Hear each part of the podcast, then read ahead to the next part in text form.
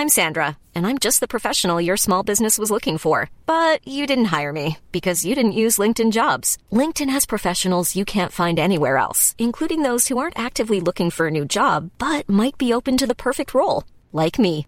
In a given month, over 70% of LinkedIn users don't visit other leading job sites. So if you're not looking on LinkedIn, you'll miss out on great candidates like Sandra. Start hiring professionals like a professional. Post your free job on linkedin.com/people today.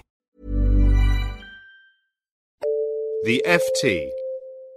Hello and welcome to Hard Currency, the FT's weekly Forex podcast, taking a hard look at what's driving the world's largest financial markets. I'm Alice Ross, the FT's currencies correspondent, and I'll be talking you through the market trends this week with the help of my special guest, Valentin Marinov, Director of FX Strategy at Citi. Valentin, hello and welcome to the show. Hello. Let's start by looking at the Swiss franc, which has been seeing some unusual activity in the past couple of weeks. This is a currency that has been effectively pegged to the euro since last September. The Swiss central bank has said it will intervene in the currency markets to buy euros to weaken the franc if need be. And it looks like they've finally been doing that in May because of this flood of haven demand from investors.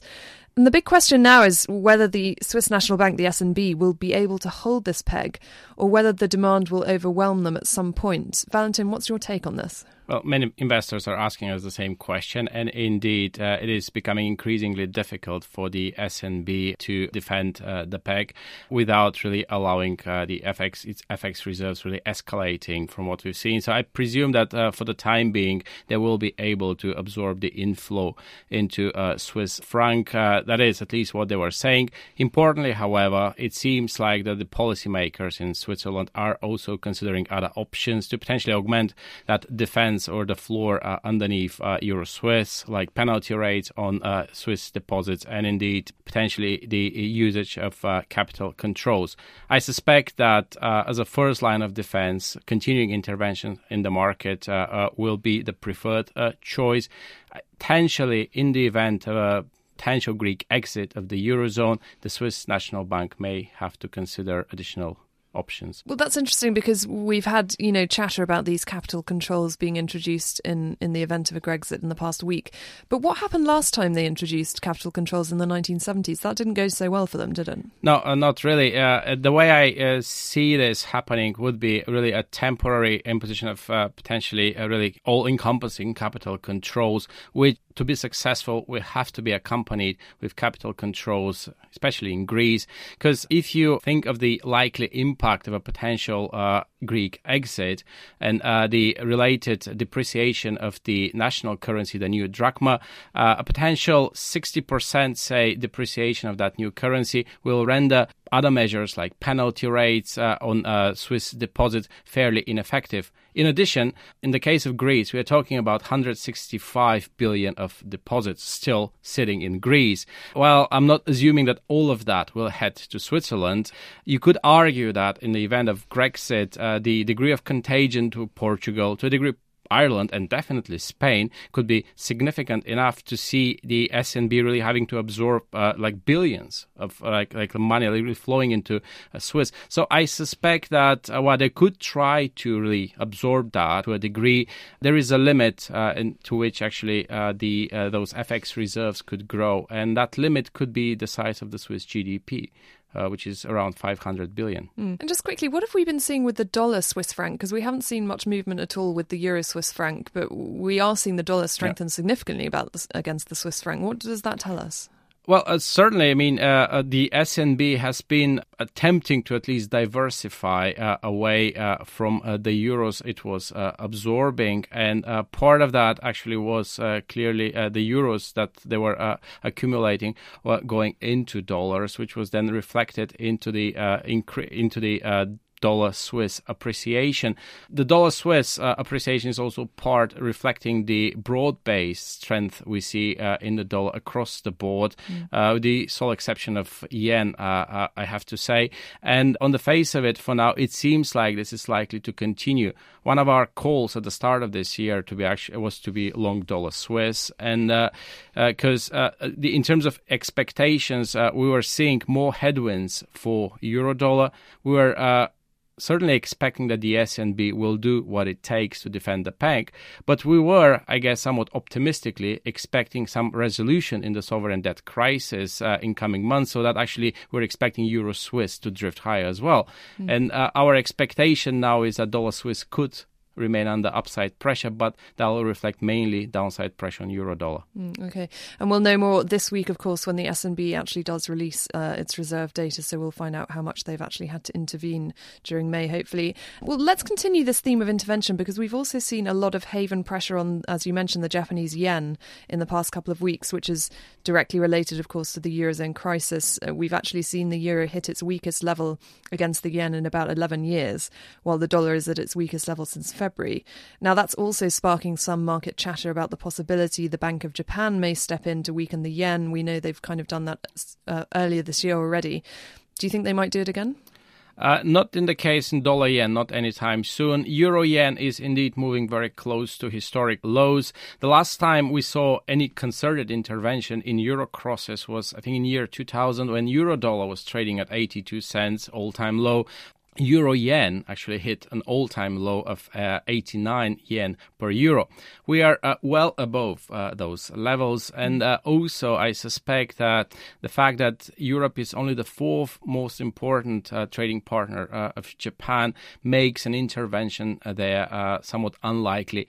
I cannot exclude, however, potential concerted intervention to prevent a downside, uh, steep downside correction in euro, which will actually see uh, euro being propped up across the board. That is not only against the yen, but also against uh, the dollar, much like uh, shortly after the uh, introduction of the euro in year 2000. What you mean a concerted intervention like we saw last year with the yen? Yeah, really, central banks really uh, mm. together uh, just intervening in the FX markets, uh, and uh, that's certainly something to be mindful about. And I suspect, in terms of potential trigger for such a move in euro, potential Greek exit, uh, our economists are talking about uh, start of 2013, actually potential Greek exit or the run up to that uh, uh Greek exit actually could could see euro coming under severe selling pressure, including against yen. That's interesting because that brings us on to the last thing that I was going to ask you, which is um, we have the ECB meeting this week, obviously, and they, I mean, they may be considering some sort of policy move, some sort of intervention for the opposite reason than the the SNB and the Bank of Japan, which is to strengthen the euro rather than weaken it. But there's been some speculation they may seek to cut interest rates to boost eurozone growth. How likely do you think this is? And do you think a cut would even cause the euro to weaken in that it might be seen as a sign of restoring confidence in the region? Uh, in terms of reaction function for euro, uh, now I guess uh, any policy measure that is seen as uh, helpful in a sense that actually it will uh, lead to an abatement in sovereign debt risks mm. could actually support euro. And I'm afraid that any uh, rate cuts, say lowering deposit rates to zero, all that will be seen as largely ineffective in dealing with the real issue, really the, the, the fact that the banking sector in large parts of the eurozone are undercapitalized, and also that we are seeing severe headwinds for the economies of Spain, Italy, which are related not only to their cyclical underperformance but uh, to the conditions in the sovereign debt markets so that any rate cut as such need not help. And uh, I agree that actually it could add to the headwinds uh, for the euro because it will be seen as uh, just making euro even more attractive funding currency, if you wish, especially against high yielding currencies. And in an odd way, it could actually underscore the resilience of G10 smalls like Scandis, like Australian dollar, if you wish, uh, against the euro. Importantly, I think it could add to the headwinds for euro sterling as well if it pushes the rate differential between ster- uh, euro and sterling lower. I suspect that market is already expecting something uh, like that.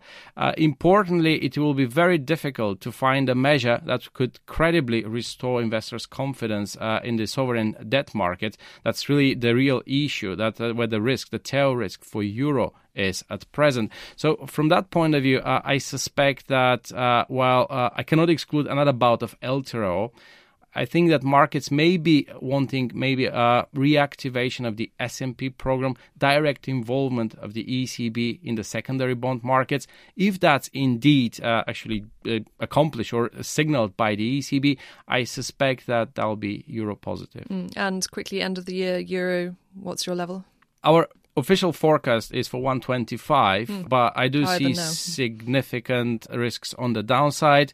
We actually recently released a study where we analyzed the impact of potential Grexit on uh, the level of euro dollar. We suspect that in the event this is happening, actually 110 Hmm. could be a likely uh, level for euro dollar with the risks on the downside. Okay, that's all we've got time for this week. Valentin Marinov of Citigroup, thank you very much. Hard Currency will be back next week. But until then, you can read up to date FX news and analysis on our website, ft.com forward slash markets forward slash currencies. Goodbye. For more downloads, go to ft.com forward slash podcasts. Protect your dream home with American Family Insurance. And you can weather any storm. You'll also save up to 25% by bundling home, auto, and life. American Family Insurance. Get a quote. Find an agent at amfam.com. Products not available in every state. Discounts may not apply to all coverages on an auto or home policy. Discounts do not apply to life insurance policies. Visit amfam.com to learn how discounts may apply to you. American Family Mutual Insurance Company SI and its operating companies American Family Life Insurance Company 6000 American Parkway, Madison, Wisconsin.